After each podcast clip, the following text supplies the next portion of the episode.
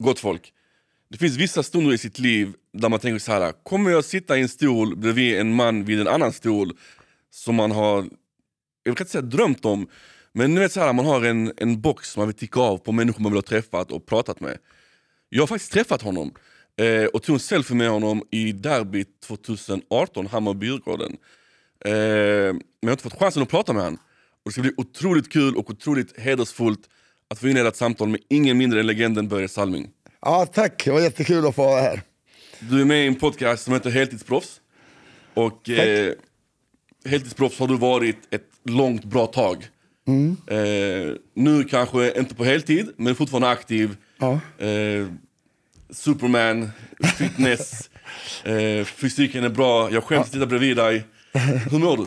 Jo, men jag mår jättebra. Jag, jag har väl haft lite problem som alla andra. Liksom, man får ju, när man spelar hockey till exempel, som jag har gjort i 25 år kan man säga, från Kiruna hela vägen, så får man ju skavanker. Ungefär som alla andra får skavanker, vad man nu håller på med. Men eh, jag har lite artros i axlarna, men jag, det är därför jag håller igång och tränar och försöker hålla igång kroppen. Och då mår kroppen mycket bättre, och jag själv också.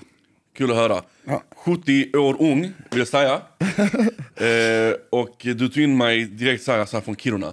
Så jag tänker vi pratar om din hemstad. Ja. Eh, jag kan ingenting om Kiruna. Nej. Så vi hade en gäst häromdagen där jag sa jag kan ingenting om Borlänge. Så om du ska berätta lite om Kiruna.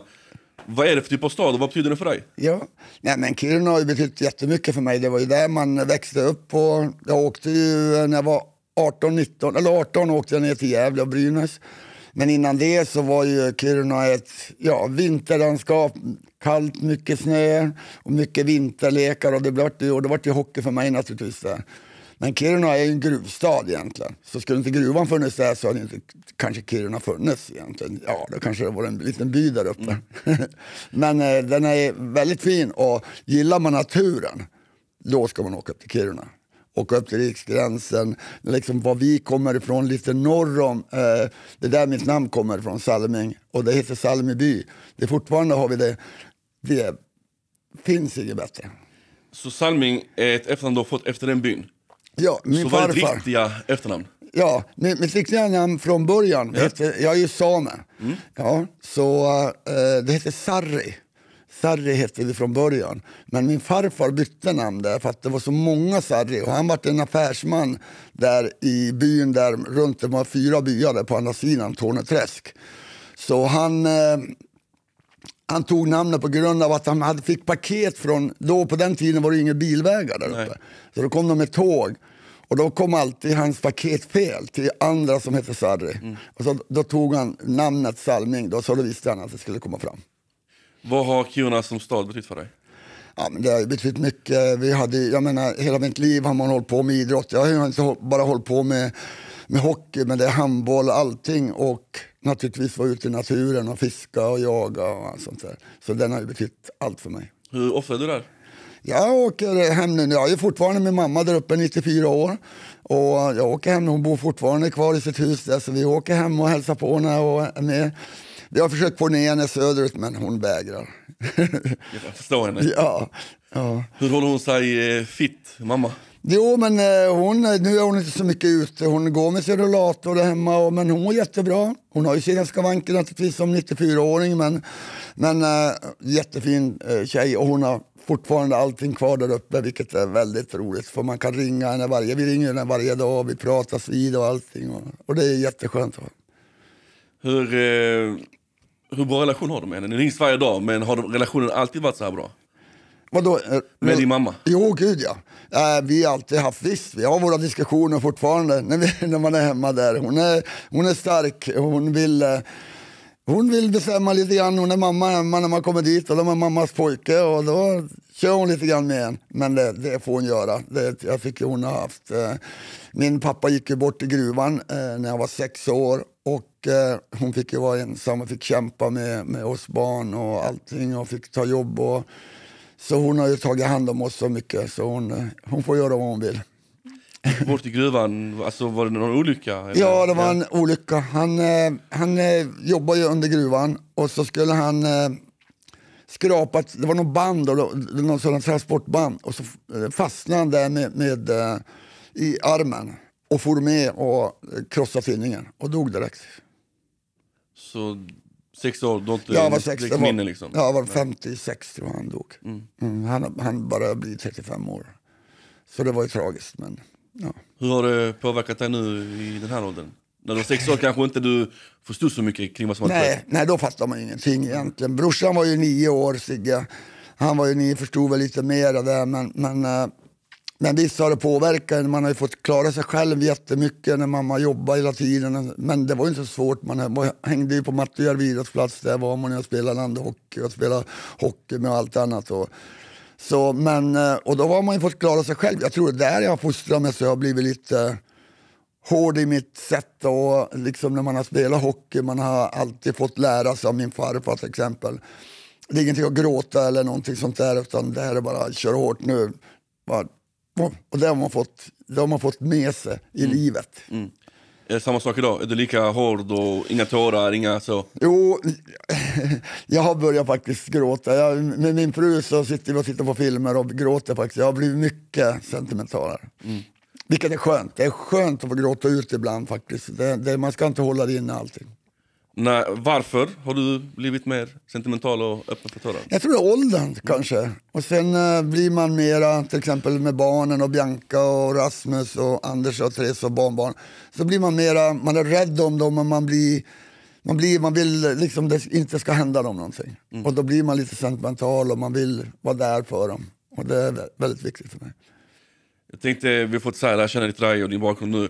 Men om vi ska in på professionen som du är mest känd för, hockeyn. Ja. Här har jag skrivit då ordningen, har jag missat någonting så får du ge mig en örfil. Ja eh, Kiruna AF, Japp. där börjar vi. Di- Åkte du direkt från Kiruna till Toronto? Nej, åkte Nej. till Gävle och Brynäs. Och, Och därefter? Där, där var jag tre år. Och där vann jag faktiskt, var väldigt stolt över, vann två SM-guld med Brynäs också. Och brorsan hade åkt två år innan. Kom, han kom dit 68, jag kom 70. 1970. Spelade ni ihop? Ja, sen spelade vi backpar ihop också, det var jättekul i tre år. Och sen då, 73, då åkte jag över till, till Toronto. Så låt oss ta det då från början då, Kiruna AF. Ja. Hur kom du in på att du, du ens skulle starta med hockey? Ja, men det var naturligt. Det var, vi bodde ju ett stenkast från, eh, från Mattojärvi idrottsplats där. Och när vi kom hem från skolan, det var inte mamma, mamma jobbade direkt ner och spelade hockey. Och det var ju grabbarna i klassen, vi syns på plan. Och det var, det var inget annat. Och när de släckte på hockeyplan, eller på ja, bandyplan kan man säga, där vi spelade och allting. Ja, då spelade vi landhockey. Tills mamma skrek som en galning i fönstret. Middag! Men var det din självklara kärlek, hockey, eller fanns det någon annan sport som flörtade med dig? Nej, in, inte bara, men, men det var ju bara naturligt. Ja, På sommaren spelade vi tennis och fotboll och så man spelade precis vad man gjorde på sommargrejerna. Men jag spelade parallellt faktiskt hockeyn med handboll. Så jag sprang fram och tillbaka från handbollshallen och så till hockeyhallen. Och det var jättekul. Brynäs, SM-guld. Ja. Eh, är det en barndomsdröm eller var det något du tänkte att ja, men det här är ett naturligt steg för mig, jag kommer att ta ett SM-guld? Eller var det en dröm? Men i Kiruna där uppe så, vi, det var det först när Stigge, brorsan, åkte ner. Då fattade man liksom att jaha, han spelar, spelade i Brynäs. Visst, man visste ju om lagen, men, men, men det var inte så att man tänkte nu ska jag vara i Brynäs. Jag tänkte aldrig så.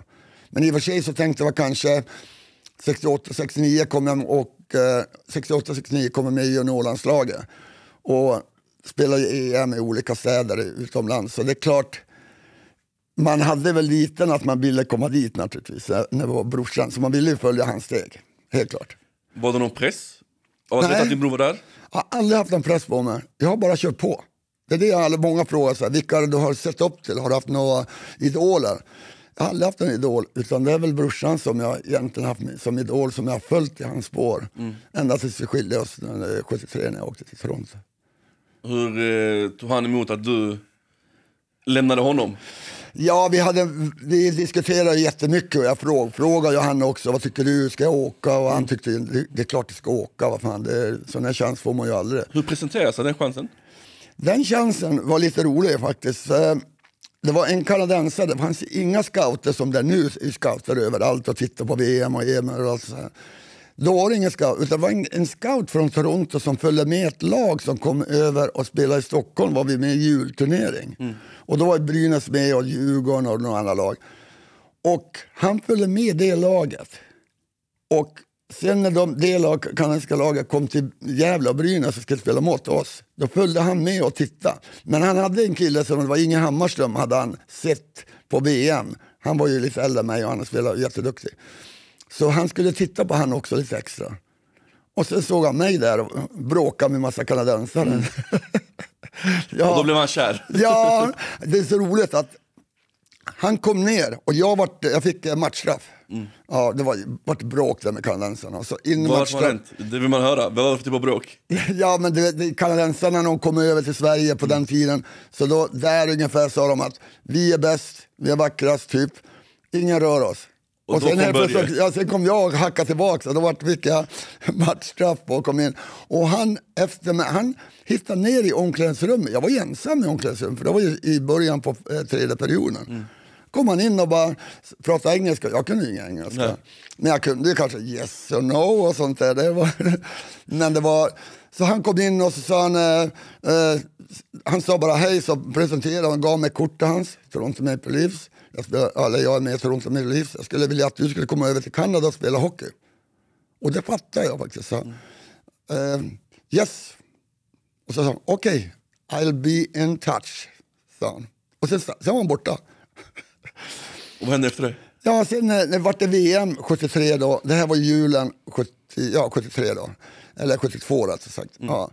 Och sen då var det VM i april i Moskva. Och där och kom han över. Då hade de tagit kontakt med mig och Inge. Att vi kommer över, vi vill prata med er. Så i hemlighet så gick vi upp på deras hotellrum på ett annat hotell och hade ett möte med dem under när vi var lediga där efter någon match eller vad det var. Och där sa han att vi vill att ni ska komma över efter VM och komma över och titta på Toronto, se hur det är. Och det gjorde vi. Alltså, idag är ju siffrorna bizarra när man gör ja. Om jag inte är fräck, eller kanske är fräck med frågan, hur ser det ut då när du satt där, Toronto Maple Leafs, vad mm. var det de erbjöd? Om vi får snacka rent pengar och dit. Liksom, ja, då. ja men det, var, och det var roliga att till exempel i Brynäs hade jag tusen kronor. Mm. Ja, det var det. Men jag hade en lägenhet gratis. Mm. Det, så det var, jag mådde jättebra där. Men så helt plötsligt skulle man bli proffs och så skulle man få betalt. Men vi visste ju ingenting. För det var det bara Ulf Sterner som hade åkt över, dit över. Så vi visste ingenting om pengar eller någonting.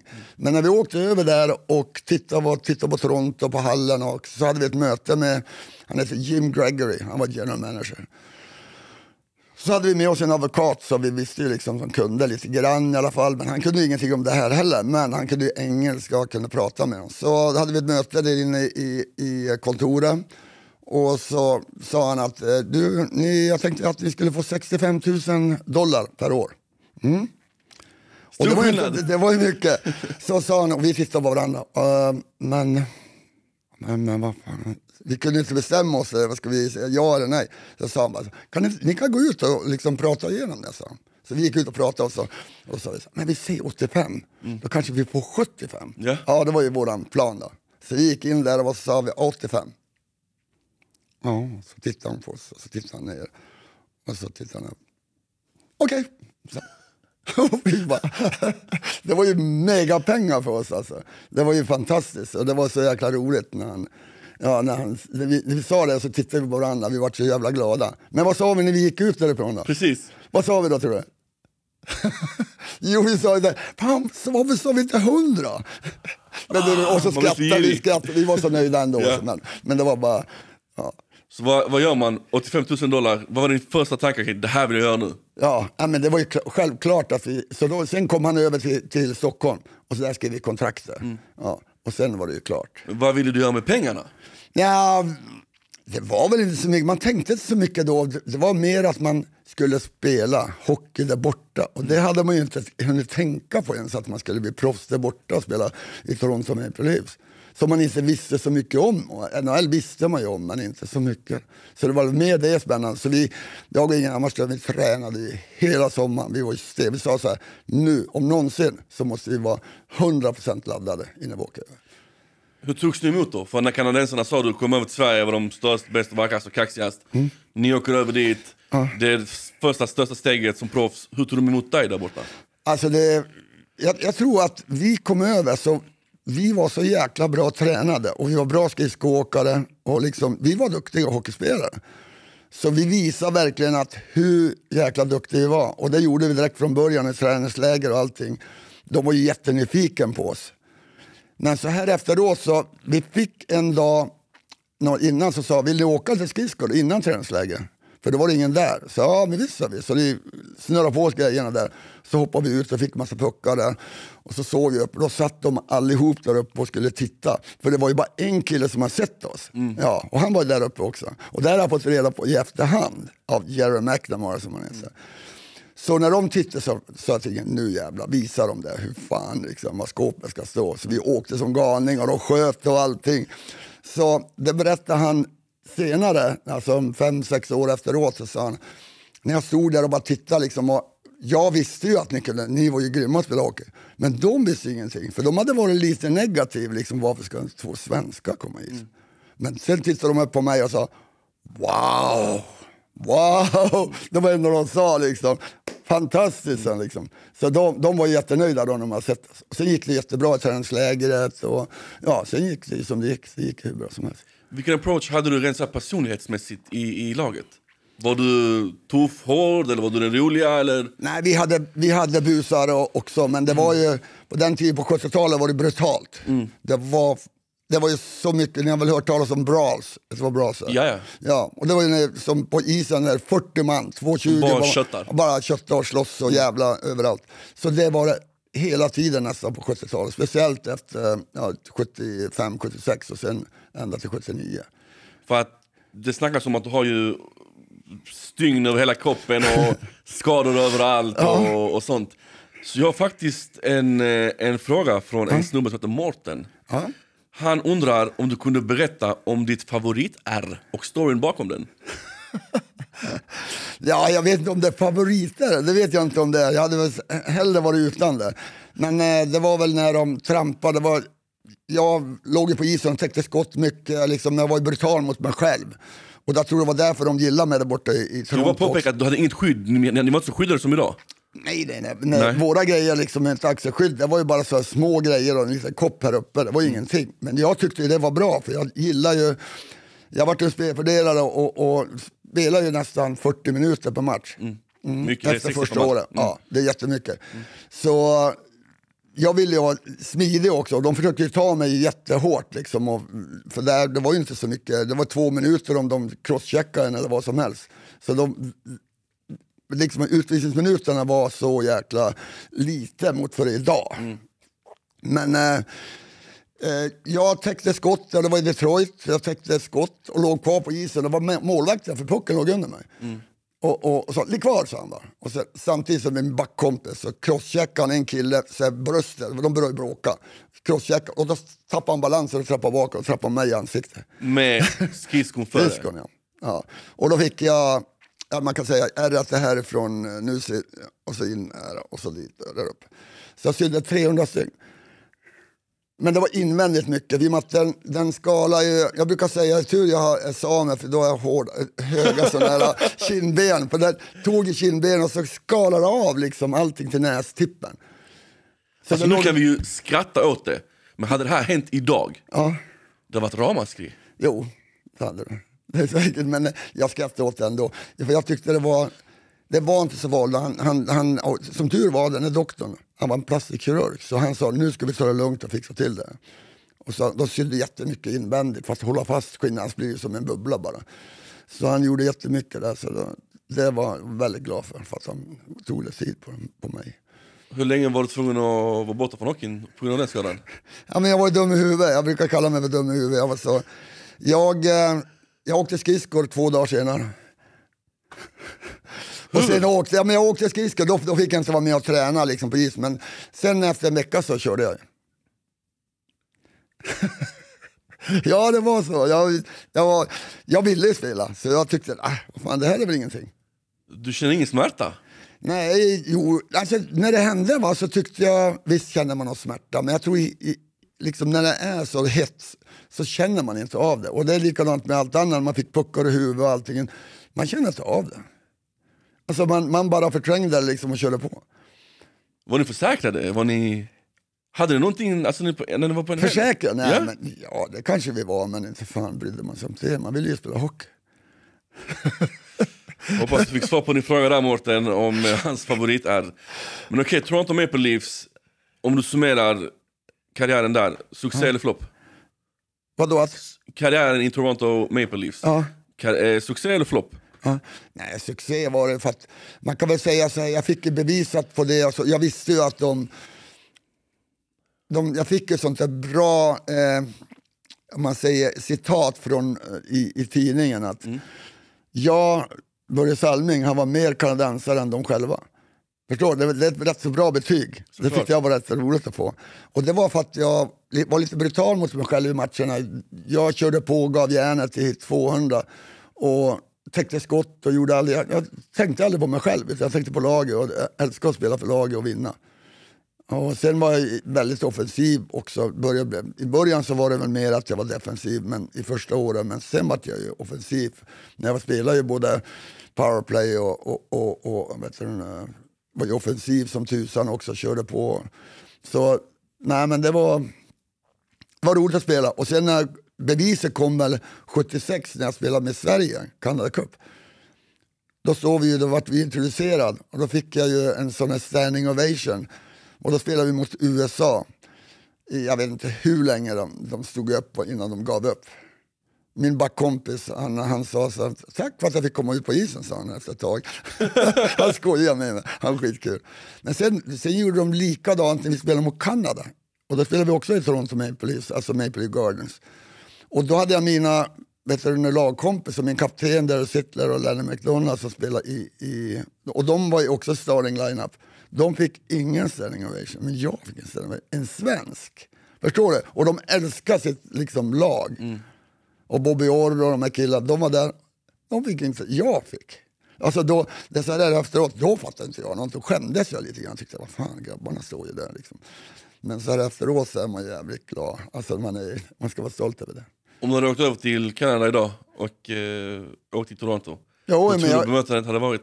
Jo, men de glömmer jag aldrig. Nej, men nu är det ju så att det, är svårt att kanske glömma mig också. Jag är med i Hockey Hall of Fame, vilket är det största man kan få vara med vi ja. ja. ja, Och sen har jag ju, som många lag, har ju tröjan uppe i taket, en vimpel där, så mitt, mitt, eh, mitt ansikte Och pensionerat din tröja typ? Ja, Ja. ja. och det är ingen som får använda mitt. Mitt nummer är det nu. Som är, jag brukar säga det är mitt nummer, ingen kan använda det. vilket är numret? Nej, 21. 21. Ja. Och sen då så är vi 12 statyer utanför och jag är en av dem. Och det är jag ju rätt stolt över. Och då vill jag fråga dig, först och främst stort grattis, det är ju dröm Mm. för alla. Har du fått den recognition du har fått i Kanada fast här i Sverige? Jo men det tycker jag absolut. Eh, Jag, jag har aldrig varit så att jag vill ha liksom att jag vill vara, liksom, jag vill vara bäst då när jag spelar och alltihop. Men att jag ska få någonting, alltså, det har inte, jag har inte brytt mig om så nära liksom att jag jag tycker det är jätteroligt att jag fått, liksom, att jag blivit staty och allt det här. Jag är väldigt stolt över det. Men att inte jag har blivit bästa back där borta, vilket alla, många tycker att jag skulle ha blivit. Men vet, när jag kom var jag svensk. De tyckte ju, vad fan gör vi där egentligen? Så man fick inte så mycket. Men eh, det vart ju bättre senare år. Ja, så nej, jag, är, jag är väldigt nöjd.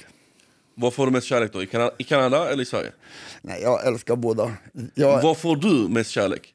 Ehm, nej, men det får jag här också. Jag får jättemycket kärlek här i Sverige också. Men naturligtvis när man kommer till Kanada och Toronto där så... När man är där på någon match också, vi brukar åka med 20 grabbar och titta på hockey, jag brukar guida dem där lite grann. Och så får vi sån här, när de är intresserade, då sitter vi i en sån här loge, 20 grabbar, och då vet de om att jag är där. Och då naturligtvis måste de introducera mig i hallen. Och då får man sån här standing ovation igen. Och det är, jävligt, det är roligt att få det varenda gång. Och grabbarna i lagen, eller de som är där också, bara, de är i, i heaven, in the heaven. Liksom. Ja. Så det är, det är roligt. Och de, de glömmer aldrig. Det är därför jag frågar, för ibland kan jag tycka att här i Sverige får man inte den kärleken som man får i, i utlandet. Ja. Det, jag, jag tror också, om man tittar så här på hockey där borta, är Toronto, det är ja. en av de sex originallagarna. Och de, alltså, man måste åka dit för att förstå hur jävla galen de är. Och det är väl ungefär som i Barcelona, fotboll och ja, England. Vet. Det är ju nummer ett, det går inte att finnas annars. De älskar det. Hur var det att lämna laget till slut? Vad sa du? Hur var det att lämna det laget till slut? Ja, men då var jag så nöjd, jag var ju 40, 40. Precis. hade fyllt 40 och, och jag var rätt så nöjd då. Ja.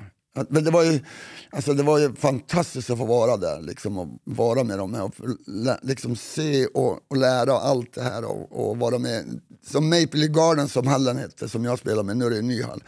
Men eh, vi, det var som en familj där inne. Alla som jobbade där, de jobbade inte bara för liksom att tjäna pengar utan de var där bara för att det var Maple, Toronto Maple Leafs. Det var den stoltheten. Så vi, jag var så mycket vän med alla människor där, som målaren alla de här. Vi var som en, ett, en familj och det var så roligt att komma dit. När man kom hemifrån, man var hemma på sommaren. Och så har man kommit dit igen då och så kom man in där och så kom de bara och sprang och “Where are you back?” och kom och kramade dem. Alltså, fan vad häftigt det var. Är det några du har kontakt med fortfarande då?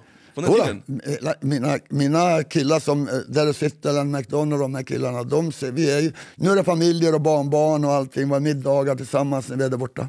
Så det, jag ska över i januari. Ska över igen. Du lämnade, för att rätta mig igen, från Maple Leafs till Detroit Red Wings. Ja, Hur länge var du där? ett år.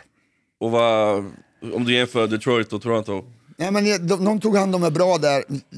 Jag skulle egentligen inte ha gjort det. Om man tittar tillbaka så skulle jag inte ha spelat. Jag skulle ha spelat ett år till där. Men jag tyckte kanske då, tänkte jag, kanske testa se hur det var att spela ett annat lag. Jag hade ju spelat i alla fall 16 lag och jag var på håret att kanske nu är det dags att sluta. Och så tänkte jag, men nu ska jag testa det. Familj, vad som var bra med det var att familjen var kvar i Toronto, och ungarna var i skolan kvar där, så jag bara pendlade mellan. Så, och de, behövde, de ville bara att jag skulle spela 60 matcher och 80. Och det tyckte jag var bra. Bara? Ja, eller bara. Ja, det, det är mycket matcher ändå. Ja. Nej, men det var okej. Ja. Men så här efterhand skulle jag stanna kvar i Toronto. För att? Nej, men det, det var som en familj med alltihop. Och det vart väl lite, jag vet att min ägare, Harold Ballard, som vi var verkligen, liksom, verkligen tajta. Liksom. Han var som en, en pappa för mig egentligen. Han var så snäll och jävla schysst och, och allt. Vi, hade, vi snackade bara skit, vi snackade ja, allt möjligt. Vi snackade tjejer, vi snackade allting. Han var, han var ju över 80 men så en jävla fin kille. Men han var så besviken när han flyttade och det, det var väl det enda som var tråkigt. Hur gick det samtalet med honom då? Hur motiverade du det?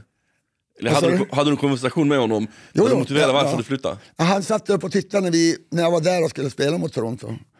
Och då såg han satt där uppe när jag tittade in och så gick jag upp och pratade med honom. Men vi var ju vänner så det var inte så, men han, sa, han, var, han var besviken på mig. Att jag hade stuckit. Och det kan man väl säga att det, det var synd. För han dog, eh, samma år dog han då eh, när jag var i Detroit. Så jag åkte hem och han låg ju med öppen kista uppe i, i Maple Leaf Gardens där och jag sa farväl åt honom. Det, det var jobbigt. Vad hade du velat säga till honom då så att hans besvikelse hade varit mindre på dig? Nej, jag, jag pratar inte om det utan jag bara tackar för allting han hade gjort för mig och, och att jag hade fått vara, få vara med ett, ett gäng och få vara där och spela för han. Det var det, var det jag tackade honom för. Och din resa, första svensken genom historien, Mm. Hall of Fame. Vad innebär det egentligen? Ja, det, det, men, men Hall of Fame, det, det var så stort för att när jag var där de här åren, 16 åren, så visste jag liksom att alla pratade om Hall of Fame. Det var deras dröm att få komma in. Holy grail typ. Ja, ja men det var, det, det var, och så förstod jag hur viktigt det var. Så när jag var hemma då, man får inte komma in, när man har slutat så är det tre år efteråt, då kan man komma in i, i Hall of Fame. Och eh, då ringde de med mig och så sa de att ja, det är Hall of Fame, vi skulle vilja, du är inducted, ja, du ska vara, komma in nu. Så vi vill att du ska komma över. Och jag sa visst, ja tack, och la på. Sen grät jag. Sen grät jag. Ja men jag grät för att jag, jag tror man har kämpat så hårt i 16 år där och, och då fick jag någonting för det. Liksom, att, och Hall of Fame visste jag att det var så stort. Så att få vara med där, och det var fantastiskt. Jag vill veta, får man pengar som Hall of Famer? Alltså får man så här, här får du en check på bla bla bla för din service typ? Man behöver inte ha det. Utan Nej.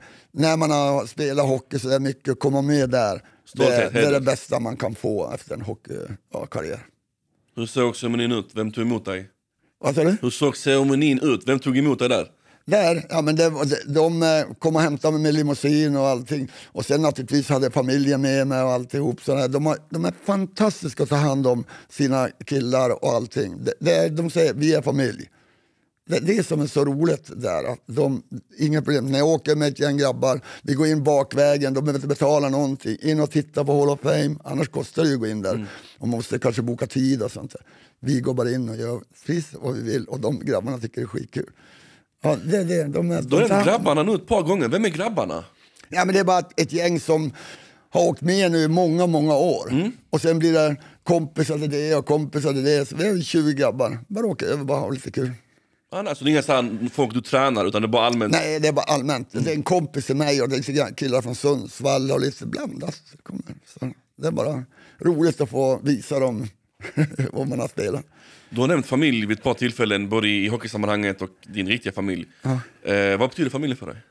Ja, men det betyder ju allt. Det, det, det är bara att konstatera, jag tror det för alla som har familjer, att det betyder väldigt mycket. Och när jag spelade borta så var jag borta mycket från eh, mina äldsta barn då, som var född där, Anders och Teresa. Men eh, visst, jag var hemma på olika tider och allt sånt där. Så, men när jag kom hem så skilde jag mig, vilket var lite tråkigt. Men eh, så fick jag två nya och det var Bianca och Rasmus. Och de är 22 och eh, 26 idag. Och då tänkte jag så här, nu ska jag vara där och titta på träningar. Och jag, så jag verkligen försökte vara, vara med och, och, och, vara med på deras träningar och, och, och tävlingar. De äldre barnen då, som du var ju borta mycket liksom. Ja. Känner du att du hade göra någonting annorlunda nu när du kollar tillbaka liksom? Jo, nej, nej men det är så, när man säger att man ska bli proffs som brisen, det, som vi pratade tidigare om, att 80 matcher är mycket matcher. Och det är inte bara matcher, utan det är resor. Det är resor, spelar man ja, träningar och allting. Så spelar man en lördagmatch så åkte man direkt efter matchen och spelade söndag borta där. Och sen var det, ibland så var man borta veckor och spelade på västkusten och sånt där. Så det var, det var ett tufft liv. Hur, eh, vad tyckte barnen om det?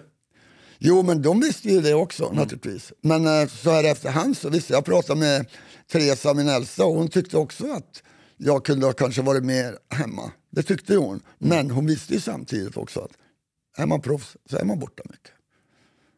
Så det vet vi. Och eh, du, vi ska inte mörka med det. Du sitter här tack vare att eh, din dotter faktiskt, Bianca, eh, har också varit med i podden Ja. och eh, så här vouchar för oss för att du skulle vara med. Eh, och hon var så här. jag får alltid frågor om min pappa. Då tänker jag att vi snackar om Bianca lite. Ja, det kan vi. Berätta om er relation. Ja, men vi har jättebra relation och jag tror mycket på grund av att jag har spelat hockey. Har hållit på lite grann med det hon håller på med på, på hög nivå.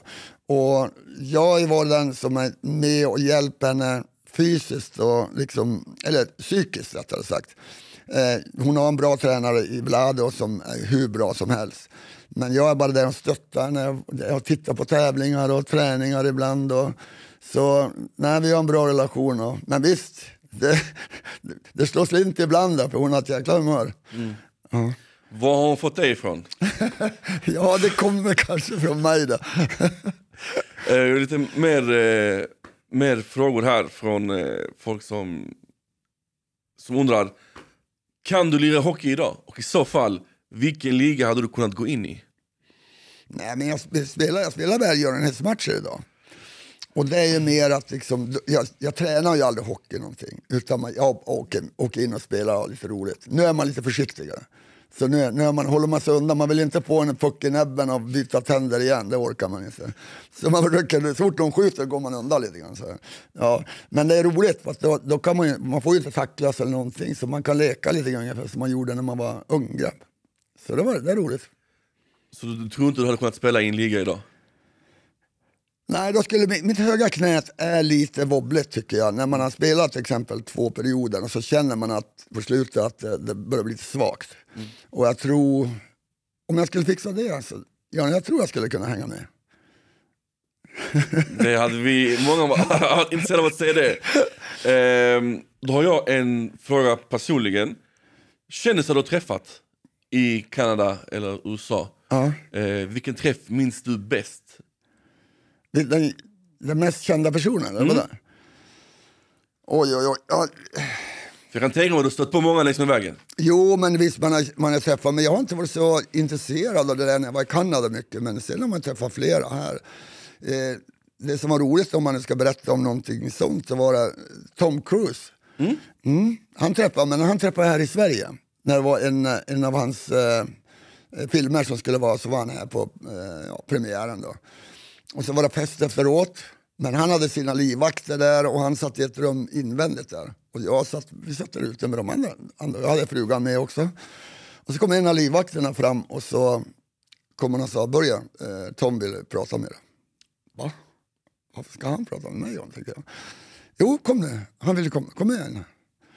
Ja, så gick jag in där. Och då fick jag reda på, han är ju från Ottawa, han är ju kanadensare egentligen. Så han hade ju sett mig spela jättemycket. Vet, Ottawa, nu har de ju ett lag där, men då hade de på min tid hade de inget lag där. Men, eh, så han hade ju sett mig spela hur mycket som helst, han berättade ju det. Så det var jättekul faktiskt. Så det var en kändis som man har, man har sett på mycket på filmer och så helt plötsligt, vad fan vill han prata med mig? Man tyckte så här, vad vill han mig? Men det var roligt att höra, så det var kul. Jag hade gärna velat fortsätta intervjun, men du vet tiden kan pressa en. Och jag vet att du ska till ett tandläkarbesök alldeles Ja. snart. Ja. Vi har snackat, jag tror att de som inte vet vem du är i den här podcasten har fått lära känna lite bättre. Men du är 70 år gammal, du har allt det här i din ryggsäck. När du blickar tillbaka, vad är du mest stolt över? Ja men det är nog, men det, det måste jag säga, först och främst, jag har ju spelat i, i, i Tre Kronor och landslaget också. Och spelat för sitt land, liksom i VM. Och, och, och Canada Cup spelar vi och, och det, det är fantastiskt att få sätta på sig vet du, Sveriges tröja och representera landet. Det är helt otroligt fint alltså. Det, det har jag alltid tyckt var fint. Det var synd bara att på min tid när jag spelade borta så, så kunde man inte vara med på grund av att var man med i slutspelet kunde man inte vara med i något VM eller någonting. Och OS var det ju inga tid åsidosatt som, som det är nu. Nu, nu är det ju två veckor liksom uppehåll och så kan man spela OS. Det kunde man inte på min tid. Så det väl det enda som var tråkigt va, med det. Va. Men, men eh, jag tycker att spela med Sveriges landslag och representera Sverige, det var fantastiskt fint. Men samtidigt fick vara med den familjen, Maple Leaf Gardens i, i Toronto Maple Leafs, det var helt magiskt. Det kommer jag aldrig glömma. Vad har framtiden för Börje Salming? Nu, eh, nej, men nu är det lugnt, jag tränar på, mår bra, vara med familjen och ja, det, det är det som är viktigast tror jag nu. Man måste, för min del så har det har lite skavanker och jag försöker träna och, och, och det är både psykiskt och fysiskt, då mår man bra. Jag mår bra av det. Man ser det mycket i, i media, liksom så här reklam och såna här grejer. Är det någonting där på den fronten som man kan se fram emot? Nej, det kanske kommer några fler, jag vet inte. Vi får se. Cliffhangers, cliffhangers. Det här kommer inte komma med på podden, det här frågar jag bara av personliga skäl. Min allra, allra bästa vän, eh, han sitter och velar kring vilket täcke han ska köpa. Och då frågar han mig, kan du inte fråga Börje, är Kura-täcket det bästa täcket han har haft? Ja, det kan du göra fan på. Han- När jag liksom fick prova det här och jag, jag tyckte att jag sov bra. Men man gör inte det egentligen. Man vänder och vrider sig och vaknar utan att man kommer ihåg det. Eller hur? Och när jag prövade på det här kuratäcket så sov jag så. När jag vaknade så var jag som en ny människa. Det var, så, det var ett Harmoniskt. lugn runt Ja, harmoniskt. Det är det som gör det här täcket. Man sover så mycket lugnare med det här tyngdtäcket. Så det rekommenderar jag faktiskt. Så jag hoppas du fick svar på din fråga nu. Jag sa att jag hade lite fusklappar, du vet så. Ja. Och vi har berört lite vänner, lite familj, Ja. lite träning, lite pengar och deals, lite barndom, eh, när du tog steget till proffs. Så jag behövde inte använda dem idag, för att eh, du gav mig redan alla svaren. Ja, vad bra. Börje, jag vet inte vad jag ska säga mer än att det är en stor ära att kunna säga att jag får sitta här bredvid dig. Jag tackar för att du tog dig tiden att sitta här med mig. Och ni som tittar, jag hoppas ni fattar vem den här människan är. För om ni inte gör det, så hoppas jag att efter den här podden, att ni fattar. Ja, tack. Jag vill tacka alla där ute. Det var bara roligt att få vara med. Tack för Jättekul. Verkligen, tack så jättemycket. Tack. tack.